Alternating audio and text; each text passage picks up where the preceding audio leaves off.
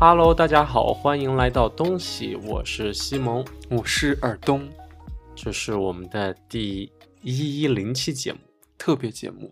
今天呢，我们要怎么说呢？操起一下我的老本行。哦，你的老本行，which is，就之前我不是说过，在我第一期的时候，对，我们在做东西之前，我有过两次做播客的尝试嘛。嗯，刚好到这一周，咱们俩也有一点，我没有说，黔驴技穷。无论你的形容词是什么，我都没有。行吧。总而言之，到周四的时候，其实没太想好我们这周可以录点什么。然后我之前有想过，就是之前有写过很多那种犯罪类嗯，播客的一些素材嘛，就可以把那些哦素材用起来。是。然后在我心里，他们也算是一定程度上的一个流量密码，你知道吗？哦，就是一个抄袭的概念，不是啊，案子都是我自己写的，哦所以不存在抄袭的概念。复刻，复刻谁呢？复刻你自己之前的辉煌经历。对，就总而言之，就是反正案子就在那儿，稿子也在那儿，咱们就拿出来重新说一遍。刚好你也是没听过这些故事的，嗯，咱们就可以作为一次这种讲故事的人和捧哏的人的这么一个一次尝试。是老高和小莫的那种形式吗？那是啥？是一个 YouTube 很火的一个频道，就是老高是一个在讲奇异故事的一个人，然后小莫是负责收听和给一些反应的一个人。哦，他们会讲一些就是一些玄幻故事，一些人类未解之谜，或者是一些嗯有神秘色彩的一些故事。嗯，总之就有些悬疑感那种对，嗯，差不多吧。我觉得这种类型的，不管是播客还是视频，都还挺多的。就我自己而言，我是一个对这种犯罪类题材，不管是纪录片啊，还是播客呀，都特别感兴趣的一个人。哦，有吗？对，最开始拉我进入播客的一档节目就是美国的 Crime Junkie，在我嗯第一期里我有提到过。嗯以前在上班的时候，老就专心致志的边工作边听这档节目，嗯也是帮助我提高我自己英文的一个很重要的一个部分吧。当时，嗯所以就一直养成了我有就是听这种犯罪类，对这种犯罪节目有兴趣的这么一个状态。嗯好，那咱们就废话不多说，因为这次的这个案子还挺长的呢。哦，那你就就应该是按照那个犯罪或者是案子这种博客直接说呀，我们就不应该有这么多前缀啊，啊，没事儿啊。因为咱们也不是专注于做这种犯罪类播客的一个节目嘛，嗯所以我们也可以提前给大家这么介绍一下。嗯，然，后我现在脑子里的规划是，就是咱们每十期都可以做一次这种讲故事类型的一个播客。美好的设想。对，以我现在素材来看，估计可以做个小十期。等咱们做到一百期的时候，我的素材应该就用完了吧？这就是偷懒啊！不挺好的吗？反正观众都没听过。哦，对啊，那你这些案子其他博客有讲吗？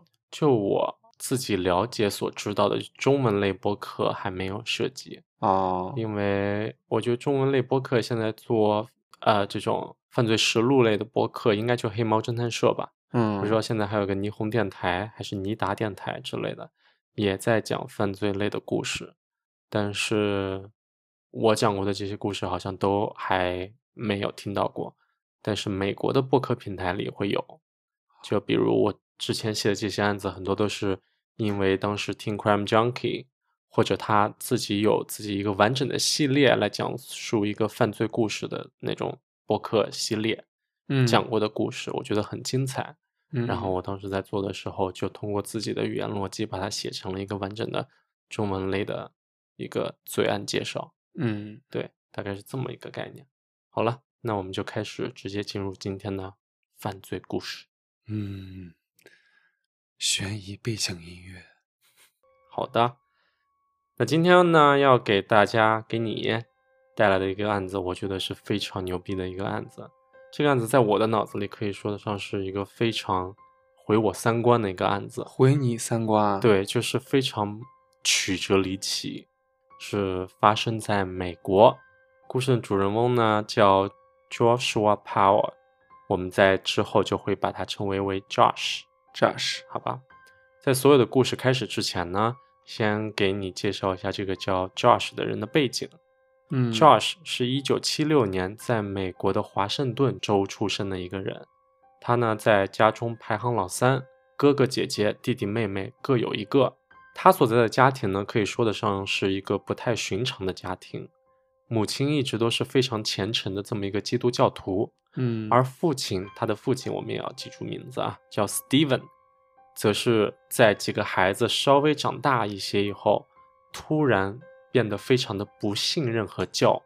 就是他在年轻的时候和他妈妈结婚的时候，两个人都是非常虔诚的基督教，但是在 Steven 年迈以后就开始不信教了，甚至可以说得上是有一些反基督教。嗯几个孩子呢，在父母的这种影响下，基本上是一会儿信教，一会儿又不信教。他父亲 Steven 是一个非常奇葩的人，在 Josh 和哥哥弟弟还年少的时候，Steven 就会分享那些你知道黄色影像给他们的儿子们，让他们一起观看，哈，就是很不寻常，对吧？非常不寻常，对，在我们的成长过程中，起码我们的爸爸不会 说，哎，来看个黄片，完全不可能，对？吧？嗯，我觉得即使在外国，这也是非常不常见的吧。然后在 Josh 进入青少年时期以后呢，Steven 在没有情人也没有小三儿的一个情况下，突如其来的认为自己就是，我觉得我应该有两个老婆，啊，就是没有任何征兆，就是他也没有你知道 cheating，也没有在约会软件上认识一个新的女的，但他就觉得我应该要有两个老婆。之后呢，他也是发展出了一个自己的暗恋对象。根据报道呢，他有过跟踪这个暗恋对象的事迹，最后搞得别人报警了，就告他尾随。他的奇葩事情就是 Josh 的父亲的奇葩事情不止这一些，在之后的叙述过程中呢，我们还会提到这个人。总而言之呢，在 Josh 十六岁那一年，父母这种无法正常运作的婚姻关系呢，就正式结束了。网上有内容说呢，父母的离婚给那个时期 Josh 造成了很深的影响。其实我觉得，就算不离婚的话，就靠着他爸爸 Steven，他也学不到什么好。Josh 在青少年时期就表现出了一些不合常规的特征，比如说他会把姐妹养的小仓鼠折磨致死，还会在和他妈妈吵架的时候，在一气愤之下会拿起刀来和他妈妈对峙的这么一些行为。好偏激，对，总而言之就是一个挺极端的一个人吧。在父母离婚以后呢，只能说他的这些行为有了进一步的一个升级。在他的大学期间，Josh 就有过几次尝试轻生的经历，就他有过想死的念头。总之就是一个不管是情绪啊，还是他的各种状态都不太好的这么一个人。嗯在一九九八年，处于大学时期的 Josh 谈了他的第一次恋爱。在这段恋爱关系里呢，Josh 就表现出过强的控制欲。根据他第一任女友的一个描述，Josh 在恋爱期间表现出的这种控制欲，就是即使这个女友想要回家见自己的父母，Josh 都不太允许。这也不可以、啊，对，就是他女朋友只能在 Josh 的陪同下才可以回家看他的父母。有点夸张，对，就这段关系呢，最终维持不久。这个初恋女友呢，就是 Josh 的初恋女友，在一次没有 Josh 陪同的旅行中，就可能某次找到什么借口，就一个人自己溜了，拜访了自己在犹他州的一个朋友。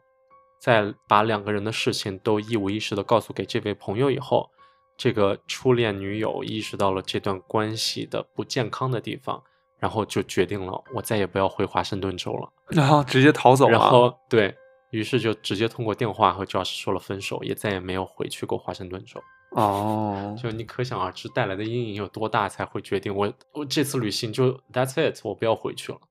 在结束了初恋关系的 Josh，好一阵子都没去过教堂的他呢，就开始决定重新捡起他的这个宗教信仰。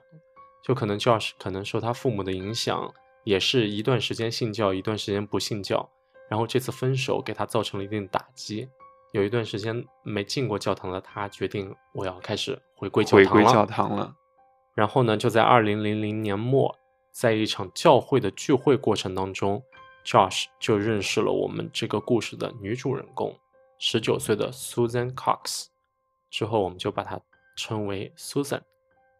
两个人在认识了五个月之后，就在二零零一年四月结了婚。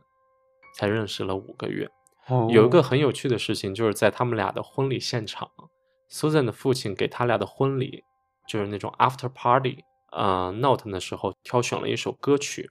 这首歌曲呢非常戏谑，名字叫做 Wake Up Little Susie，就醒醒吧，Susan，和他女儿重名。对，就是那个 Susie，等于是 Susan 的一个小那种昵称的一个感觉嘛。嗯，等于就是可能他爸爸也觉得他这个结婚的不够满意吗？对，我觉得可以理解，就是苏珊的父亲一方面是觉得这一切都非常的仓促，苏珊在当时都还没有年满二十岁，然后还有就是他们俩相识的时间真的是挺短的，对吧？五个月，才只有五个月。但是呢，就是考虑到是自己的女儿喜欢，并且 Josh 就男方似乎也是一个非常虔诚的教徒，父母也就没有多加干涉了。苏珊的父亲在事后，就一切事情发生完了以后，回忆想到这首歌，说本来自己只是为了活跃一下现场气氛，没想到就一语成谶了。如果他们知道之后会发生什么的话，大概无论如何都会阻止苏珊和 Josh 在一起。组成了 The Power 一家的两个人，在婚后立刻就出现了非常多的问题。Josh 是一个非常没有定力的人，和他不稳定的宗教信仰一样。有着经济大学文凭的他，在婚后的工作状态非常的不稳定。根据他的同事说呢，Josh 在工作中非常消极，遇到困难的时候就只会怨天尤人。在婚礼后几年内，Josh 在家待业的时间比就业的时间还要长。短短几年呢，他就换了好几份工作，通常就是做一会儿，在没有找到下家的一个情况，不开心就决定直接辞职。嗯，而相反，Susan 本来只是一个美发师，就是她没有接受过任何的大学教育。她很小的时候，嗯，但是凭着自己的努力呢，她在美国的一个银行叫 Wells Fargo 啊，富国银行，嗯，找到了一份职员工作，就是有着非常稳定的一个收入。等于说，就是在这个家中，所有的经济支出都是靠着 Susan 在支撑着的。但是呢，非常让人无语的就是，即使钱大部分都是 Susan 挣的。Josh 却在这方面又发挥了他杰出的控制能力，然后他的理由就是自己是经济学的本科生，比较会理财，所以把钱要了过来。嗯，这样一来呢，家里的钱就是都被 Josh 控制着，基本上所有的开销都是 Josh 花的。待业在家的 Josh 迷上了电子技术，就各种电脑啊，然后各种硬盘啊，就他用着 Susan 的这些钱支撑着自己的兴趣爱好，挥霍无度。但是呢。Susan 买所有的东西都必须要经过 Josh 的允许，并且 Josh 会要求 Susan 要用 Excel 记录下他自己花费的所有消费记录。好麻烦啊！嗯，并且所有的小票也要求 Susan 要扫描备份。这是自己在家里弄了一个报销系统吗？对，好麻烦。就是我觉得就是一个控制欲极强的一个表现嘛。嗯，然后可能自己有一些癖好。就是爱收集所有这些东西，然后就会把这些压力都压在苏珊上。就是你花了钱，你要把小票都给我扫描进来，我要看。好窒息啊！对，然后就算是 Susan 买菜这种给家里的日常开销，都需要记录备份，真的是还挺难理解的哈。要求 Susan 自己备份吗？嗯，就是要扫描过来，我要存档，大概这么一个逻辑。这还不是最绝的，就不知道出于什么理由，就他们家的袜子。Josh 会要求 Susan 自己用毛线打，就不准他去外面买。自己打袜子？对，就是你说是为了节约钱的话，其实美国的这些基本物料的价格可能比实实在在的直接去买双袜子还要贵一些，对吧？嗯，就是又费时又费力的一个行为。他要求他会打袜子，关键是，我觉得他就是有他的这种控制欲吧，希望要求别人怎么做，就仅仅局限在袜子上面吗？还有就是一点，就是虽然 Josh 像之前提到了会用 Susan 的钱买很多那些电脑、移动硬盘什么的，但是他不允许 Susan 去用任何的一台。哦，就最终 Susan 因为没有钱嘛，但是又想要开始使用，他不得不向朋友借了两百美元，就折合人民币一千二百块钱买了台二手笔记本电脑，就用来发发邮件啊、上上 Facebook，在业余时间和朋友聊聊天儿这种。那个时候都已经有 Facebook 了，是，嗯，就还挺卑微的，对吧？就自己明明是赚钱的人，还要借钱买一个二手电脑，嗯对，Josh 的这种糟糕呢，还不光体现在他对自己的大方，然后对妻子的这种苛刻上。Susan 在2005年生他们第一个宝宝的时候，就即将临盆的她让 Josh 送自己去医院，但是 Josh 拒绝了，让 Susan 叫 Susan 的爸妈送她过去。Susan 大概真的是来不及和他吵了，就打电话叫来了自己的爸妈。送去了医院以后，是 Susan 的爸爸在医院实在是看不下去了，冲 Josh 生气，然后让他赶紧来医院。Josh 这才慢悠悠的在小孩出生两个小时以后才赶到了医院。那已经是很久以后了吧？嗯，就是整个不在现场呗。嗯你猜他当时在干嘛？哦，备份电脑，啊、我是不是之前跟你提过这个？这个就是你之前给我提过的案子，是不是？对 对。你说疯不疯？就是坐在那儿，老婆要生孩子了，不愿意送老婆去医院，就要坐在那儿备份电脑。最后是女方家长打电话说：“你赶快过来，就是你老婆都要生了。虽然备份电脑很重要，但是还是应该就是生孩子这件事更重要啊。”不分轻重，对吧？嗯，而且我真的是理解不了备份电脑的这个重要性。就我觉得，你经常备份电脑，不就是一个晚上睡觉的时候放那儿的这么一个行为吗？你想之前他报销了这么多小票，嗯，，Excel 表格，他可能要自己做一些整理。就是这种特别把这些所有的当一个事儿的这么一个状态，我就觉得挺疯的，对吧？嗯对，总而言之，刚才说的这么一些，就是他大概的一个人物性格，你就能看到是一个控制欲挺强，然后挺偏执、不负责任的这么一个人，对嗯吧？然后这种有问题的这个婚姻呢，就这么持续着。Josh 不光工作不稳定，情绪上也非常的不稳定，经常还会对 Susan 有言语上的一个暴力。然后觉得自己生活上各种不顺的 Josh 呢，在两个人结婚后不久，也不再去教堂了。你记得他们俩是在教堂认识的识的，而 Susan 呢是一个非常虔诚的教徒，教徒对，就即使没有 Josh 的陪同，他还是会每周都去教堂。也因为他是这种非常虔诚的教徒，即使他无数次的发现他们婚姻是有问题的，但是还是选择坚持看看。你知道，离婚在很多基督教徒心中是觉得不太正确的一件事情。哦，是这样吗？嗯，然后据苏珊的同事说，苏珊曾无数次的跟他们抱怨过两个人之间的婚姻问题。有一次，因为 Josh 对金钱上这种抠门儿，导致他们家连食物都没了。苏珊曾在一次午餐的时候问同事讨要了一些热狗，因为他们家这种买的食物实在是不够了，但是 Josh 又不肯批钱给他。太寒酸了吧？对怎么会这样？就很疯。我还看过一个纪录片里报道，就是说有一次苏珊加班回家后，发现小孩儿在哭闹，最后发现是 Josh 没有给小孩吃晚餐，然后 Josh 自己的说辞就是说，孩子在那个 daycare 已经吃过一顿了，为什么还要再吃一顿？这是人说的话吗？就是你知道，他自己他自己中午吃了顿饭，他自己晚上会不吃吗？对啊，就就很疯的一个人。然后这些问题呢，最终就让他们俩的关系陷入了一个瓶颈。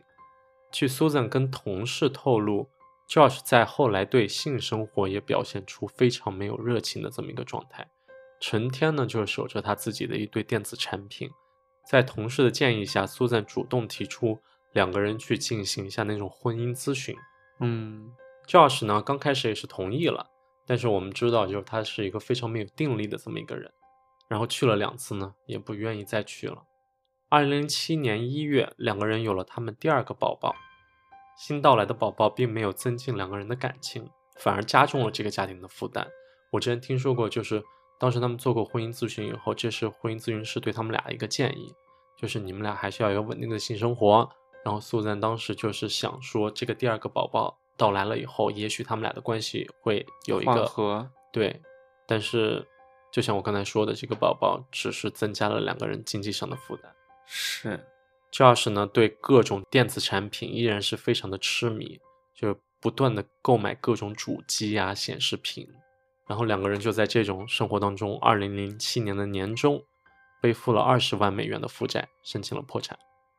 就你看到，就是哦感情生活也一般，然后现在又有非常大的经济压力，加剧的这种经济压力呢，让两个人的关系也进一步的紧张了一些。Josh 对 Susan 并没有肢体上的暴力，但这种语言攻击呢，变得比之前更加严重了。这种紧张的关系，甚至让 Susan 曾向自己的同事透露过对自己生命的担忧。他告诉同事，Josh 在看一个犯罪纪录片的时候，评论说纪录片里的这个凶手太蠢了。如果是他自己作案的话，警察是绝对找不到尸体的。啊，这是一个很这句话很 red flag，对吧？嗯，我觉得没有人会在看犯罪类的时候，把自己带入一个凶手的角度去评论说，如果我作案，我会怎么怎么做，对吧？有一点点吓人。很 creepy。嗯在零八年的时候呢，Josh 和苏珊两个人的关系降到了冰点。二零零八年年中，，Susan 就开始偷偷的为他们的离婚做准备了，实在是坚持不下去了。说偷偷呢，是因为 Susan 害怕 Josh 会对自己做出什么出格的事情来。我觉得完全可以理解，可以对吧？对，于是他在咨询律师的时候，都是一个人在悄悄的进行。其实 Susan 的这些担忧就不是空穴来风的。虽然两个人并没有多少资产，但在二零零七年年中的时候，Josh 就强迫 Susan 购买了一份赔偿费高达五十万美元的人身意外险。当然，保险的受益人就是 Josh 他自己。那 Josh 有没有给他自己买啊？这我就不得而知了。而且更夸张的是，在二零零八年的三月，也就是之前他购买那份保险的大概八个月以后，Josh 提高了这份保险的偿付金额，从五十万美元上调到了一百万美元。这这听起来就是要做些什么呀？对，啊，对吧？而且我听过太多这种案子了，就是就人身意外险这种东西，真的是，如果是对方逼迫你买的，就真的太。然后受益人还要写他，对，就太 tricky 了。我觉得意图就非常不好。虽虽然我觉得保险非常重要哈，但是就是就是比如说你的丈夫或者你的老婆就说你买个保险，人身意外险，万一哪天死了的话，我还能收到一笔钱。我觉得这种话说出来都 挺塞牙的。从听起来确实，对，然后呢，之后在他们的那个 Susan 的那个律师的建议下，Susan 就开始将两个人婚后的共同财产用拍视频的形式就拍了下来，以免 Josh 在期间变卖任何财产占为私有。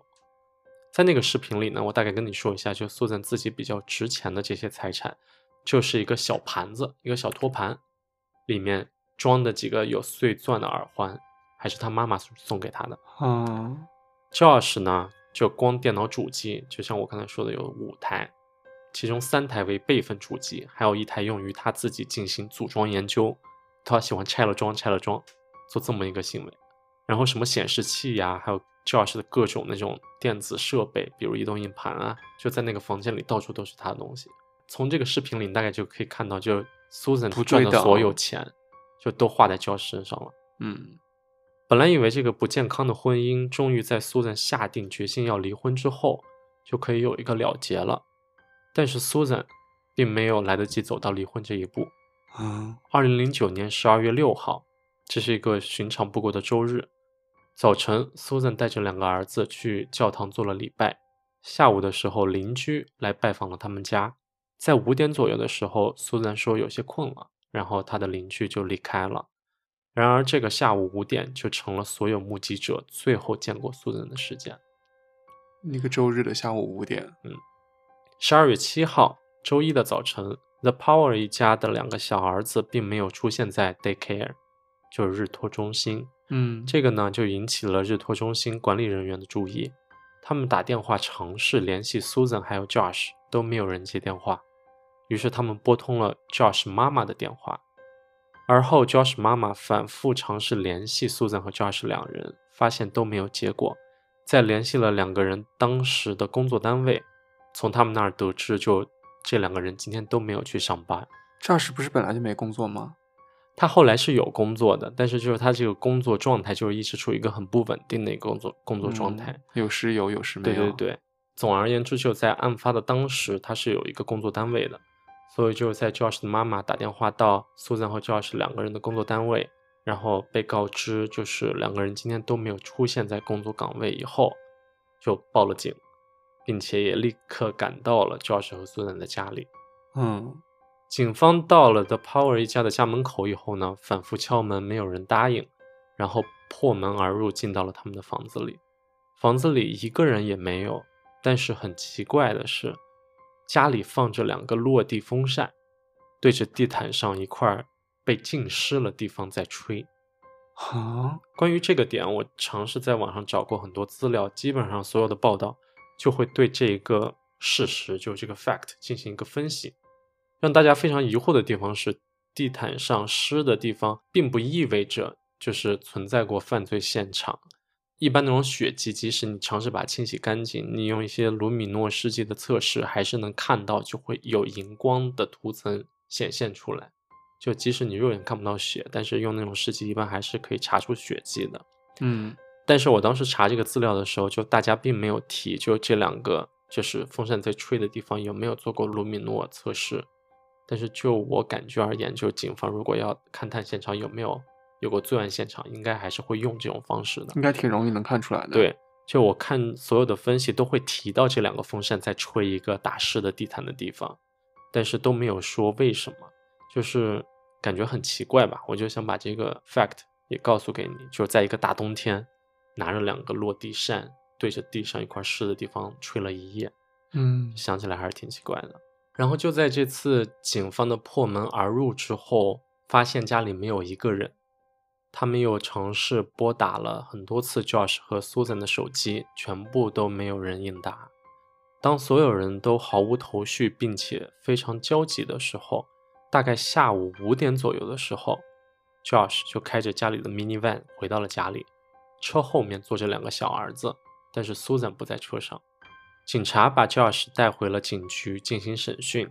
当警察问到你们到底去哪儿了以后，Josh 开始说起了他的故事。他先说，昨天晚上，也就十二月六号的晚上，大冬天啊，记得五点钟呢，Susan 开始感觉到困了，然后呢就上楼睡觉去了。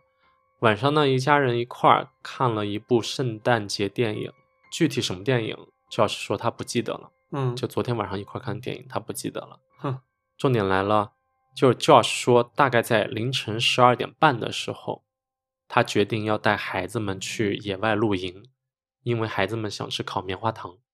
冬天嗯的半夜嗯，去露营，对。然后他的两个孩子，一个两岁，一个四岁，而且刚才有一个没提到的重点，就是在十二月六号的当天晚上，犹他州当地有暴风雪。还是在一个暴风雪的时候出去露营。嗯，然后就因为他说孩子们说要烤棉花糖，就是 bullshit，对吧？很荒谬。很荒谬。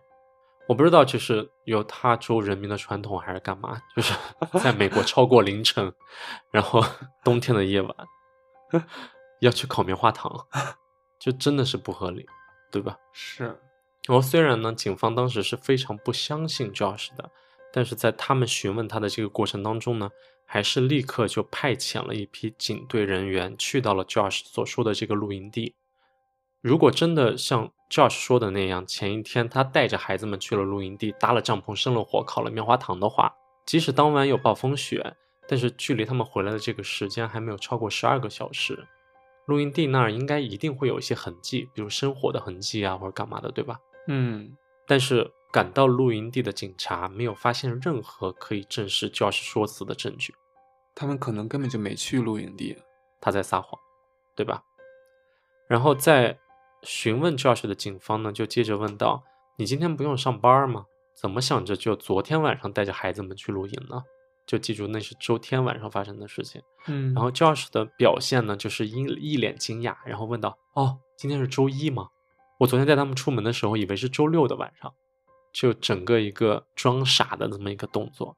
警方这时候才提出了 Susan，就问 Josh：“ 你知道你的妻子 Susan 不见了吗？”Josh 听到这里呢，丝毫没有任何惊讶的感觉，回答说：“我晚上带着孩子们出门的时候已经是凌晨了，他已经睡着了，他可能是下班去了别的地方吧。然后警方这时候说没有，我们已经打他一天电话了，完全联系不上，而且他今天并没有去上班。然后听到这个回答的 Josh 呢，就非常镇定，还是像刚才那样，就是自己的妻子失踪了，好像他完全不意外。然后他很冷静地对警方说：“哦，那我就不知道了，我待会儿再联系一下我的亲戚朋友们，可能苏珊和他们在一块儿吧。”就异常冷静。随着询问的进行呢，时间一下就到了非常晚了。警方不得不让 Josh 回去。经过几个小时的询问呢，警方从 Josh 这里没有得到任何有效的线索。很多 Josh 的回答，警方其实已经非常明确的知道他在撒谎了。比如说最直接的，我之前不是提到，就是说警方在联系不上 Josh 和 Susan 以后嘛，就经过了 Josh 母亲的同意，破门进入到他们房间里，对吧？然后他们在做初步探查的时候。发现的可疑的地方，除了之前我提到过的地板上放了两个正在运作的落地大风扇以外，还有 Susan 虽然不在家，但是他的钱包、家里的钥匙，什么东西都在家里头，唯一不见的只有苏赞的手机而已。哦，这点就很奇怪，对吧？如果苏赞是自己出门的话，什么东西都没带，应该会带个钥匙和钱包啊，对吧？嗯。然后警方在第一次问询 Josh 的时候说。你知不知道苏赞手机在哪儿？Josh 还是保持了他那个一贯的无所谓的态度，然后就回答说我不知道。然后警方通过了 Josh 的允许，对他的 minivan 进行了搜索。车上确实如他所说，就好像前一天去了露营一样，有很多野营用的工具，比如说帐篷啊、地毯啊，还有他说要烤棉花糖要用的那种饼干、巧克力都有。但是这些东西呢，就是连包装都没有被拆过。然后呢，警方打开了，你知道，就是在正副驾驶座之间的那个小储藏盒。嗯，我不知道这个东西的那个学名，但你知道我在说什么东西吧？对，就是前排中间的那个位置。对，一般可以放一些杂物。嗯，然后他们打开的那个储藏盒，拿开上面的那个盖板儿，然后就是里面更深的储藏空间里，发现了苏珊的手机。整个手机呢，一切都正常，唯一不合理的地方就是手机里的 SIM 卡不在了。哦，所以打不通，很明显是一定是有人为把 SIM 卡拿出来丢掉，它才可能不在，对吧？是。然后当警方回到审讯室，把手机放在 Josh 面前的时候，Josh 整个人就表现出一种震惊的状态，可能就是整个人就一下懵掉了。然后警方当下有点明知故问的问 Josh，就说这是谁的手机啊？Josh 就是完全一句话都说不出来，然后警方就直截了当的问，就是说你为什么会有苏珊的手机？迟疑了非常久的 Josh 结巴着说：“我昨天借了他的手机，想要找一个人的电话，然后就可能不小心把手机放在了自己口袋里，然后忘记退给他了。”警方在事后接受采访就说这是他听过的最荒谬的回答，就其实可想而知嘛，就理论上来说。如果照着 Josh 的说法，他是毫不在意的把手机放进自己口袋里的，对吧？对，这可能还合理。那忘记了就正常。但是如果这个手机是放在那个正副驾驶的这个盒子的底层，就是说你肯定是有刻意的那个动作，把那个盒子的表层那个盖板掀开了，然后把手机放下去的这么一个动作，肯定不是那么无心的一个动作，而且还没 SIM 卡了。对，我觉得可能就是说。这就是 Josh 在经受了这种长时间的审问以后，有太多要担心的事情了。然后，在警方要求获得许可搜查他的车的时候，他甚至都没有来得及思考，就是哦，我把苏珊的手机放在车里的这个细节了。嗯，所以才会在警方把那个手机找回来的时候，他自己懵了一阵子，对吧？对。然而呢，就是有这么多可疑的地方，警方还是没有足够的理由来拘留 Josh。是，如果说一个和你不相关的人失踪了，而你又拿了他的手机，这种情况下，警方可能可以就这一点当做证据，合理拘留你。但是 Josh 和 Susan 呢，又是夫妻关系，他们又只有一台车，所以这部手机为什么会在这个储藏盒的最底层，还是可以有太多解释了。其实警方知道 Josh 在撒谎，是对。所以等于就是说，即使 Josh 的解释当下完全不合理，警方也对他无可奈何，只好把车的钥匙退回给了 Josh。眼看着 Josh 带着两个孩子回了家，这时候呢，已经是十二月七号的晚上九点半了，距离警方收到报案已经过了十二个小时，这是一般搜寻人很重要的一个时间。嗯警方呢，在放走 Josh 的当时约好了第二天早上对他的一个继续的一个跟进的审讯。Josh 同意了，就是早上九点钟会出现在警察局里，并且警方又特别提醒 Josh 说要 Josh 把孩子们送去那个 daycare，嗯，就不要带来警局了。送去托儿所。对，因为根据他们第一晚上的这种调查，他发现 Josh 经常会非常有策略性的，就每当警方问到一些更细节或者说更敏感的问题的时候，Josh 会故意用这两个孩子作为让他分心的一个工具，故意就对孩子说：“你们饿不饿呀？”或者突然就开始训斥两个孩子，就是说：“哎，你别乱碰东西。”其实孩子可能就是在正常的玩闹什么的。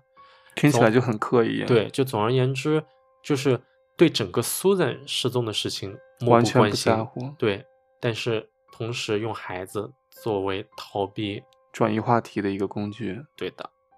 十二月八号呢，也就是案发后的第二天早晨，Josh 没有在约好的时间赶到警察局，相反呢，他一大早起来，Josh 就做了一次从头到尾的大清理。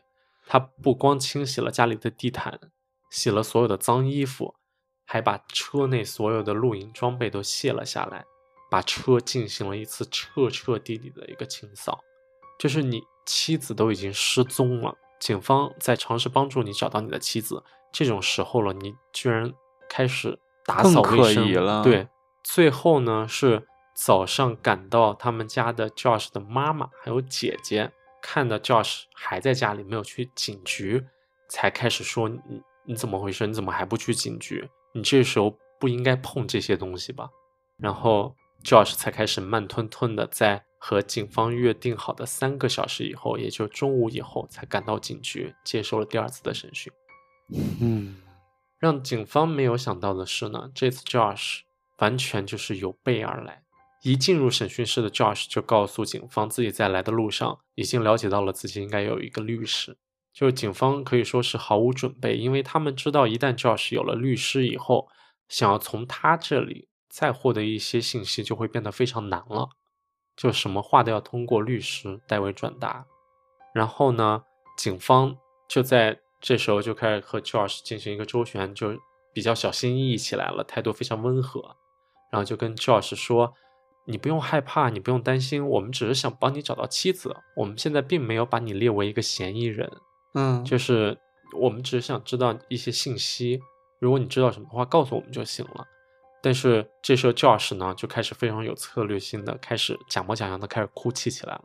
哭泣。对，就不停开始擤鼻子，就这种状态。我看过那个视频，他真的非常有策略性。就是当警方好像说：“哎，我们是关心你妻子，没有想把你当坏人什么的”，他就开始假哭了。然后警方后来说，就是他眼角完全没有任何眼泪，只有 对，只是做个样子。样子。对，在警方承诺了 Josh，就是我们现在肯定不会拘留你，你有一切权利可以走。我们说过了，就只是想找到 Susan，找到你的妻子而已。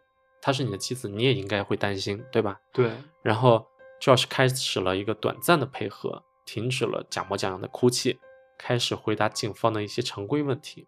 但是 Josh 呢，对案发之前各种事情的回忆可以说是仍然没有什么帮助，依然是前一个晚上我带着孩子们冒着暴风雪去烤了棉花糖这种完全不合理的解释。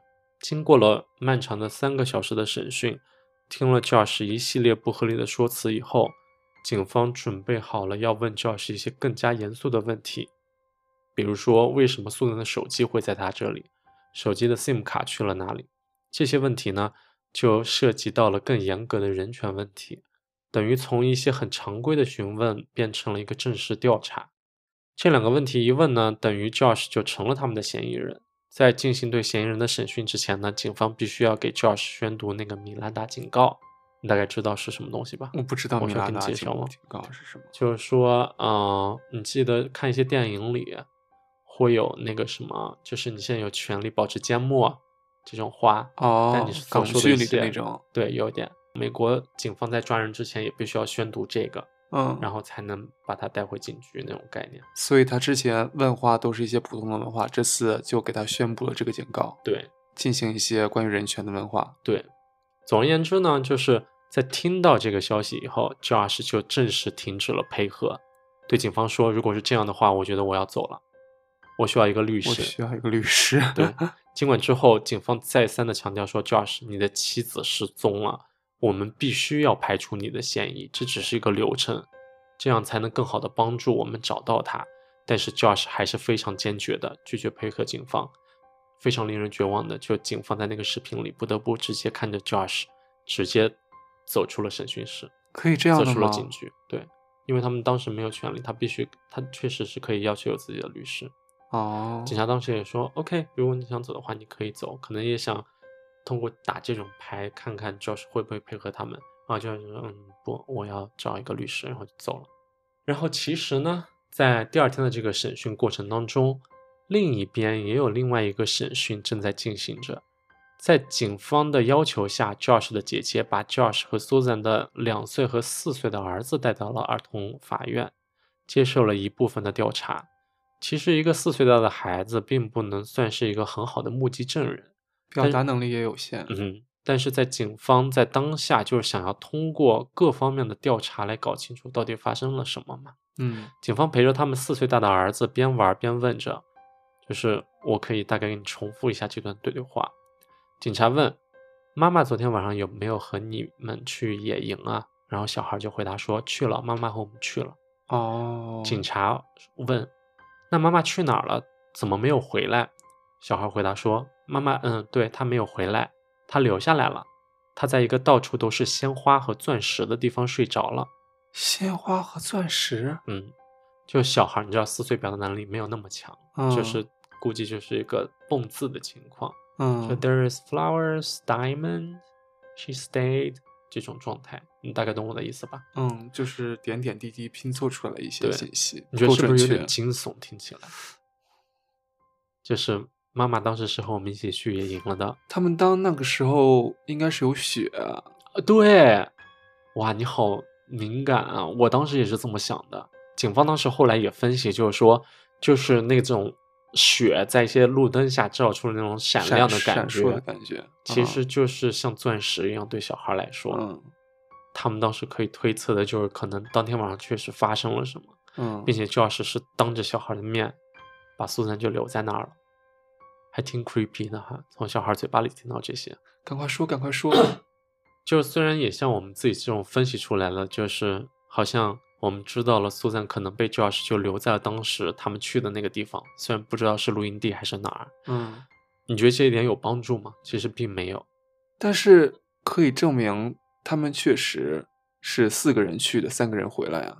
就是小孩如果作为目击证人的话，能算作目击证人的话，那个证据估计还是太少了吧？因为其哦实当时警方拿到这个从儿子嘴巴里说出来的这个对话以后，立马其实警方就去问询了 Josh，然后他们把孩子的原话告诉给了 Josh，但是 Josh 没有因此而屈服，一口咬定说大儿子说的话是假的，他一定撒谎了，就他啊转过来说儿子是在撒谎。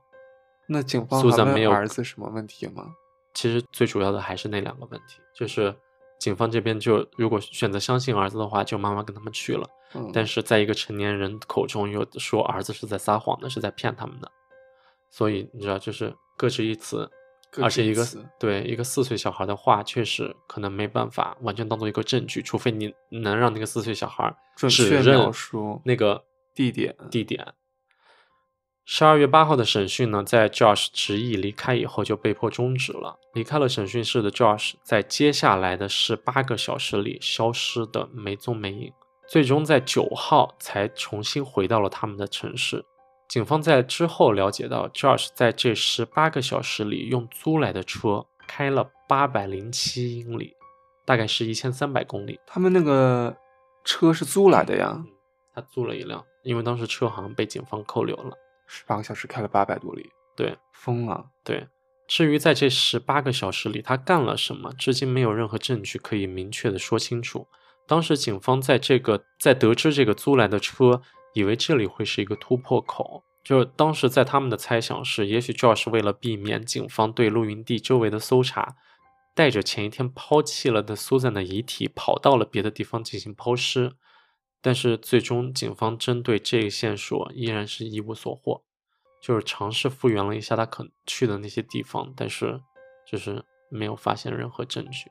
嗯，与此同时呢，Susan Power 失踪的消息也开始在各大媒体上造成轰动了。舆论开始给 Josh 造成了巨大压力，Josh 和 Susan 的邻居也开始站在了 Josh 的对立面。指 Josh 认他想要，就是，总之就是知道了，大概就是他不配合警方，不帮忙嗯找 Susan 的这些情况嘛。你知道，就是如果朋友来看，肯定都会很生他气嘛，对，不合理，对吧？Josh 呢，在这个期间就雇佣了自己的律师，对之后所有的调查以及记者的询问一概拒绝配合，开始长期的沉默。十二月二十四号，警方开始正式将 Josh 列为该案的首要嫌疑人，而 Josh 则是带着两个孩子去到了自己父亲 Steven 在华盛顿的家中，已经过去十八天了，嗯，开始欢度圣诞节。欢度圣诞节，二零一零年一月六号，Josh 和自己的弟弟 Michael，之后我们也还会继续提到，一同回到了犹他州，打包了所有的行李，就回到了他和 Susan 所居住的地方，打包了所有行李。自从这一天以后，Josh 决定带着两个孩子，远离和 Susan 有关的犹他州的生活，永久的搬去华盛顿州，和自己的父亲居住在一起。就老婆丢了，他不帮忙，然后甚至后来决定带着两个孩子离开这个地方，离开这个地方。就我觉得这些已经明确可以说明，就是他干的事儿，对对？吧？没有什么好怀疑的了，是，只是警方找不到任何证据，找不到遗体，对吧？嗯你以为这已经很夸张了，后来有更夸张的。这里呢，故事就要走向另外一个非常恶心的地方了。其实，在他们俩就 Susan 和 Josh 刚结婚的时候，出于经济因素的考虑，就有过一段时间是和 Josh 的爸爸 Steven 居住在同一个屋檐下的。嗯至于两个人为什么之后会搬出来跑去犹他州居住呢？是因为 Steven 也就是 Josh 的爸爸，在这一段共同居住的相处时间里，对他自己的儿媳妇儿，也就是 Susan，产生了独特的情感。我的天呐！牛逼吗？对你开篇介绍的时候，Steven 也是一个挺怪的人，嗯，根据 Susan 自己的描述，在日记里还有跟朋友的描述，就 Steven 不止一次偷偷的用镜子的折射偷看 Susan 换衣服，然后想办法偷拍 Susan 洗澡这种情啊况。对，然后这种日益增长的这种幻想呢，还让 Steven 最终不甘心于藏在心里，在某一次两个人独处的时候，他给 Susan 表白了。什么狗血的剧情？而且他还在 Susan 面前说了很多 Josh 的坏话，也就是他自己儿子的坏话。但是 Josh 不是有控制欲吗？他能看出来吗？嗯，你继续听我说，但是你不觉得这儿很牛逼吗？我觉得好荒谬啊！就是攻击自己儿子。他当时我记得大概的那个说辞就是说，他不 stable，工作上也不稳定，他配不上你，你应该跟我在一起。那那这个 Steven 就配得上他了吗？很变态，对吧？然后在这次对话以后，其实苏珊明确的拒绝过 Steven 了，但是他的那些行为也完全没有停止，经常就会表达他对苏珊的爱意。他还把他自己对苏珊的这种爱意写成了一首歌，发在了他的个人网站上。我的天呐！实际上，在他那个个人网站上，在他的日记里有叙述过，就是他受到了苏珊的启发，那五十多首歌都是关于他的歌。写了五十多首歌，对我可以给你听一段，那首歌的名字叫做《I Said I Love You》，我的天呐，我有点不想听，你感受。好吓人啊！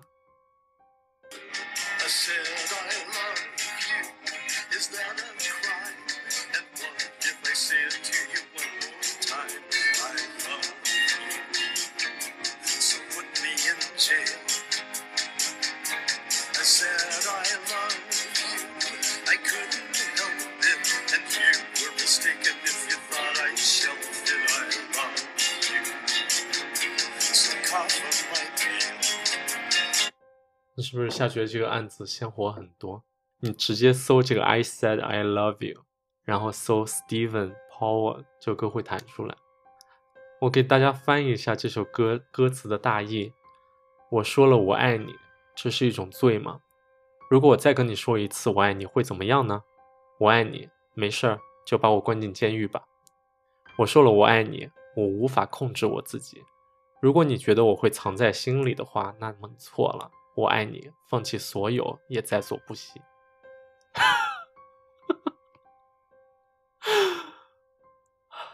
恶心吗？我真的没想到剧情会往这边走，对吧？怎么有这么多地方很对，你继续听我说。Susan 在受到这一系列的骚扰以后，把这些事情还告诉了 Josh。Josh 一度指控 Susan 太不注意了，啊？是他勾引到了自己的父亲。两个人因为这个事情争吵了很多次，最终才从华盛顿州搬到了犹他州的生活。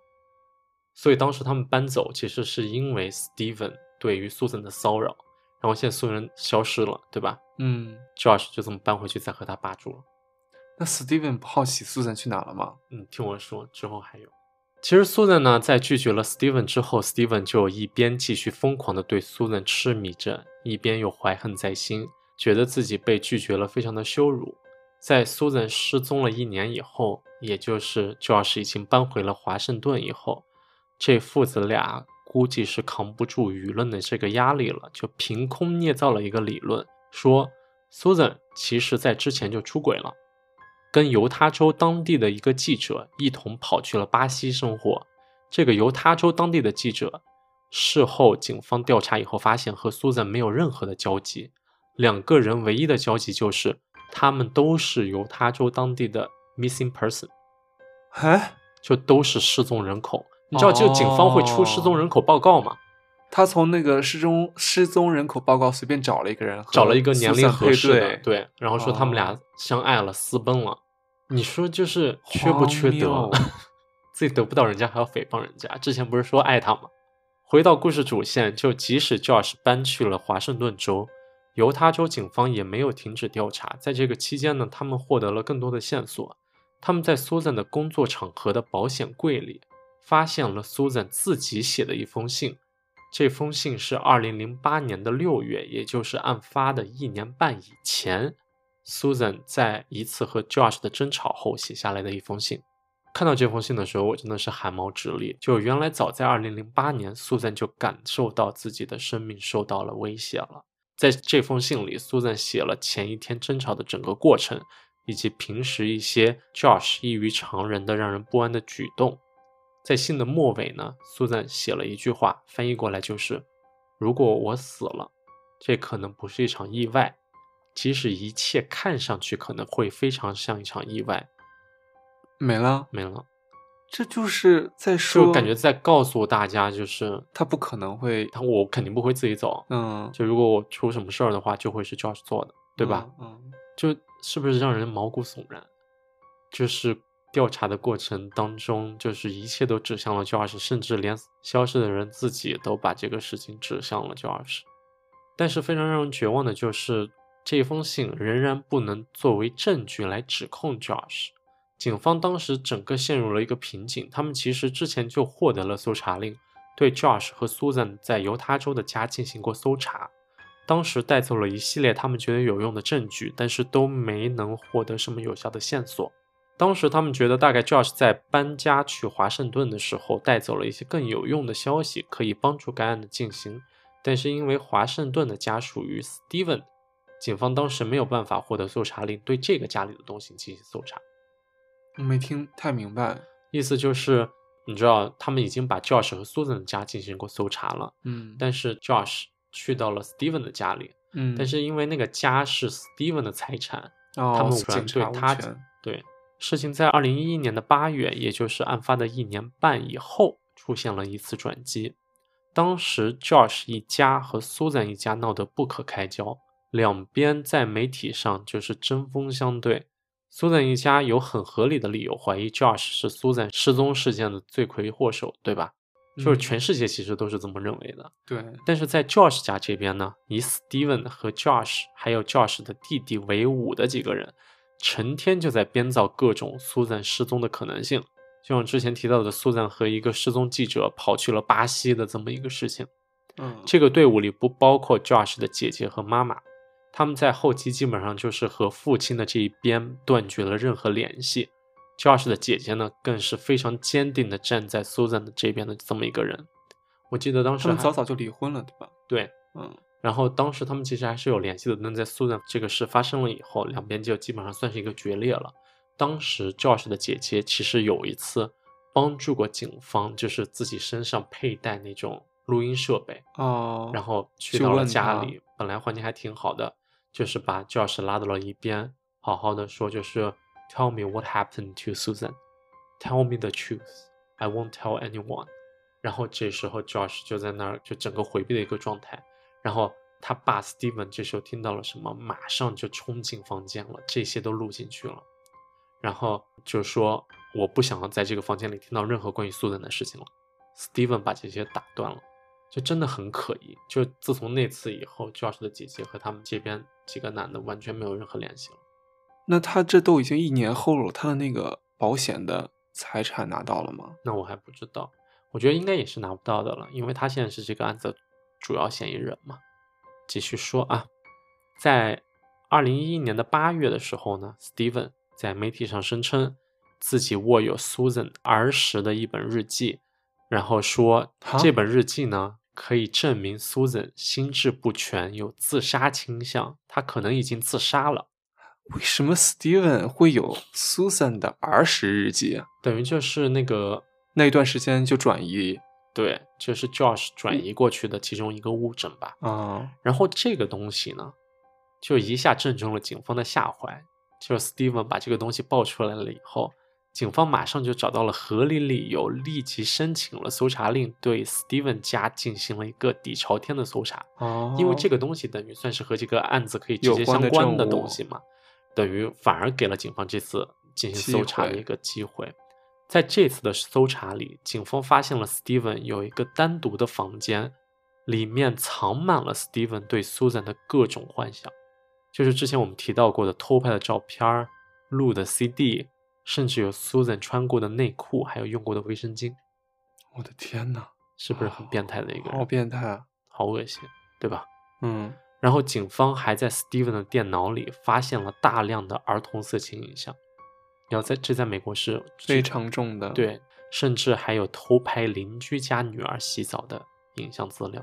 哇，他这些就可以定他的罪了，已对经。最终这次以 Josh 为目标的搜查，就本来是针对 Josh 的搜查嘛，抓了 Steven，导致了 Steven 因观看儿童色情影像被缉拿，并被判七年有期徒刑。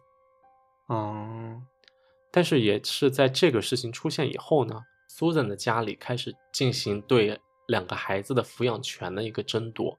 就是之前不是两个孩子就跟着 Josh 一块儿去了华盛顿州嘛，跟着嗯 Steven 一起住。法院呢也在这时候开始意识到 Steven 的家里的这个环境、生活环境非常不适合两个孩子的成长。当然了，你想对吧？有这么一个变态的爷爷，是，偷拍小女孩洗澡，于是就有意想将这两个孩子判给苏珊的父母，也就孩子的外公外婆嘛。嗯，然后在二零一一年的九月，法院将孩子的看护权暂时判定给了苏珊的父母。如果 Josh 想要拿回两个孩子的抚养权呢，必须要从 Steven 的家里搬出来。同时，考虑到 Josh 身上还背负着妻子失踪的这么一个嫌疑，法院判决在最终审判开庭之前，Josh 对孩子的探望必须在社工的看管下进行。Josh 呢，为了获得孩子的抚养权，自己在华盛顿州租了一个房子，单独住了出来，以方便对孩子进行探视。事后呢，其实警方发现这个租的房子其实只是 Josh 的一个幌子，他大部分的时间仍然是住在 Steven 的家里的，即使 Steven 当时已经被关押了起来。Josh 其实，在自己的父亲，也就是 Steven 被关押以后，整个人就开始变得很不稳定了起来。事情在这以后发展到了一个让人更加意想不到的、更加黑暗的地步。我的天呐，还有完没完啊？二零一二年的二月五号这本来是个非常稀松平常的一天，两个儿子在社工的带领下，从外公外婆家来到了 Josh 自己租的这个房子里，想要和爸爸度过开心的一天。从社工车上跑出来的两个儿子兴奋地往屋子跑去，社工则是跟着他们后面走着。Josh 听到了孩子们敲门，应了门，让两个孩子跑进了屋。社工呢和 Josh 打了招呼，然而让他完全没有意想到的是，Josh 只是冷冷地看着他，一句话没说，然后直接重重地摔上了门，并且把门反锁了。意识到这个事情严重性的社工立刻疯狂地跑上前敲门，但是任凭他怎么敲呢，屋内的 Josh 都完全不予理会，并且整个屋子里开始有煤气的味道散发出来了。等一下，社工按理说是应该跟着一块儿进去吗？对，然后陪同整个期间，然后直到孩子再出来。对，哦，法院当时的判决就是要求，就是所有的 Josh 的看管活动都必须要在社工的监管下进行，就是因为他身上当时背着有杀害妻子的一个嫌疑嘛。嗯，对，是这么判决的。所以这次把社工拦在了外面，就很有嫌疑了，对就是很奇怪的举动了。对，然后当时慌了神的社工呢，就开始立刻拨打报警电话，但是一切还是太晚了。几分钟以后，整个房子发生了剧烈爆炸。啊，在苏赞失踪了七百九十天以后，Josh 决定结束了自己的生命，同时决定残忍的带走了两个孩子。他用煤选择气爆炸的那个方式对，啊，如果我没记错的话，后来警方在对那个尸体残骸、两个孩子的尸体残骸进行验尸的时候，发现他是用重物，就用锤子先把两个孩子打死了，敲击后脑勺打死了以后，然后引爆了整个房子，就自己把自己和两个孩子的尸体一起炸死在房子里。我的天呐，就他选择用一种最惨无人道的方式，非常卑微懦弱的结束了这一切吧。其实这是一种非常典型的家庭作案的罪犯，就是我以前在说案子的时候，有几次都是这种，就是他们会在脑子缺乏一个就缺一根筋的时候，觉得生活已经不能 put together 了，然后就决定把全家都杀掉。他都已经生活这么久了，就是在他 Steven 进了监狱以后，他的生活就已经开始变得越来越不稳定了不稳定了。他可能那时候就觉得以前可能还能，他爸爸可能之前还是始终支持他的吧，嗯，对吧？他姐姐想从他这儿偷话，他爸还说不要再听到苏珊的任何消息了，他可能嗯还有一种 support 的感觉。他爸爸进监狱了以后，整个生活就有点分崩离析了，他觉得孤立无援了吧，然后就用这种垃圾世界的方式把两个孩子也杀死了。嗯，这个案子还没有完，之后还有一次非常激烈的余震。虽然 Josh 不在了，但是警方仍然没有放弃寻找 Susan。警方在调查后了解到，Josh 生前在和自己的父亲 Steven 还有弟弟 Michael 都非常亲近嘛。警方多次尝试从 Josh 的父亲 Steven 那儿获得一些信息，在一次次无功而返以后呢，尝试从 Josh 的弟弟 Michael 那里获得一些信息。嗯 Michael 呢，还是 Susan 和 Josh 以及两个孩子失踪去世后保险赔偿金的受益人。他也是受益人之一，最后是 Josh 把他调成了这个叔叔是受益人。所以他 Josh 也给孩子买了一份意外保险。对，Josh 自己的意外保险的受益人也是 Michael。在二零零一一年的时候呢，就是当这个房子爆炸事情还没有正式发生的时候，警方意识到，就是 The Power 一家的这几个男性之间的关系都非常好。当时呢，他们就对这几个人都进行了一些调查。警方发现，在二零零九年十二月二十二号，也就是 Susan 失踪了十五天以后，Michael 曾经卖了自己的车。当时警方的怀疑是会不会 Michael 有帮助 Josh 转移遗体的可能性。于是，警方在 Michael 没有任何心理准备的情况下，出现在了他的面前，问他他当时为什么把车给卖了。没有任何准备的 Michael 说，这台车当时开着开着出问题了，突然就开不了了，所以就把车给卖了。但他不知道的是，其实在找到他之前，警方就已经找到了他卖的这台车。嗯这台车即使已经卖了两年，但是仍然没有报废，并且从外形上来看，这台车没有任何的不妥的地方。就不像他说的那种开不了了的状况。警方从买家的商店了解到，Michael 当年在卖这台车的时候，只收了一百刀美元，一辆汽车只卖了一百刀美元，折合人民币六百多块钱。六百多块钱。嗯，就你光把车给拆了卖零件都不止这个价格，对啊，对吧？普通废铁都不止这个价格，是。可见他当时有多着急出售这台车。在警方调查完 Michael 认为他的这些说法非常不合理以后，那个警方又回到了这个车厂，调出了这台车，对车内进行了搜索。他们在车的后备箱发现了女性的头发，啊，但是经过 DNA 检测后发现，这些头发并不属于 Susan。嗯，这个线索在当时也只好不了了之了。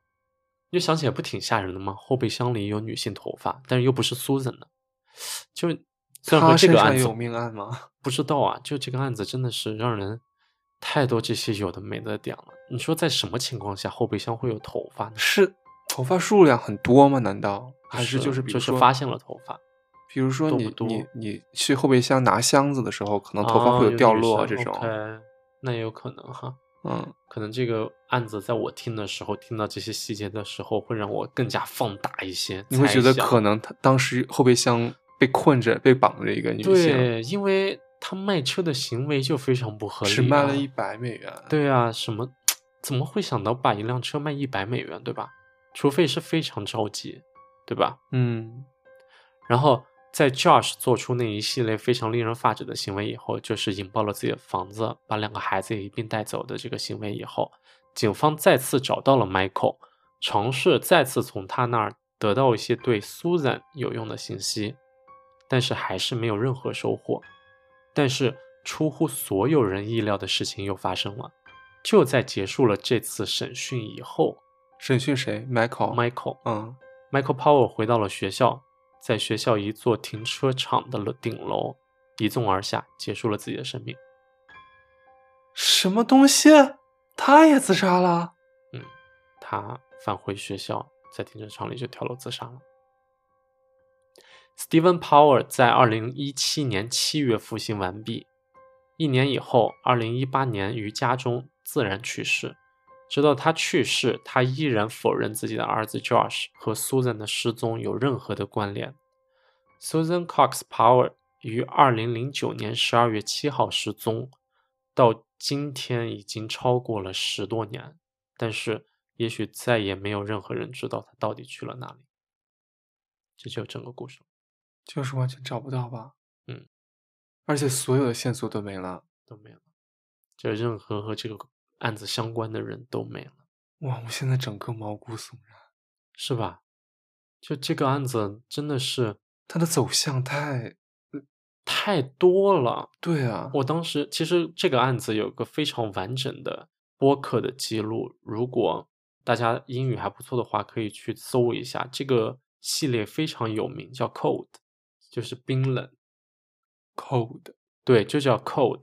这个案子的叙述在播客界是非常有名的，它是一次非常厉害的尝试。它通过做成一个 series，就是一个系列的形式，分成好几期，把这个案子讲述完整。就那个调查记者，甚至得到了当时就是 Steven 就是在车内和 Susan 的对话，就是表白，还有告诉他就是我儿子不适合你，这些对话在播客里全部都有体现。我当时听的时候，我真的觉得头皮发麻。还有 Susan 在自己对那个离离婚律师听取他的建议，对家里的物品进行拍摄音频，全部都在播客里有体现。所以大家如果对这个案子有兴趣的话，我真的非常建议去听这个播客叫 Code，我觉得做的非常完整。我觉得他对里面还有很多非常细节的分析，就比如他的那个四岁的儿子，就当时说那个呃妈妈在雪地在那个钻石和鲜花的哦地方睡着的那个小孩儿，嗯当时后来上了幼儿园，还有小学一年级，什么时候？总之上学以后，在教师的那个指导下画的画面都是非常血腥和残暴的，哦，就他心里已经出现了一定的心理健康问题。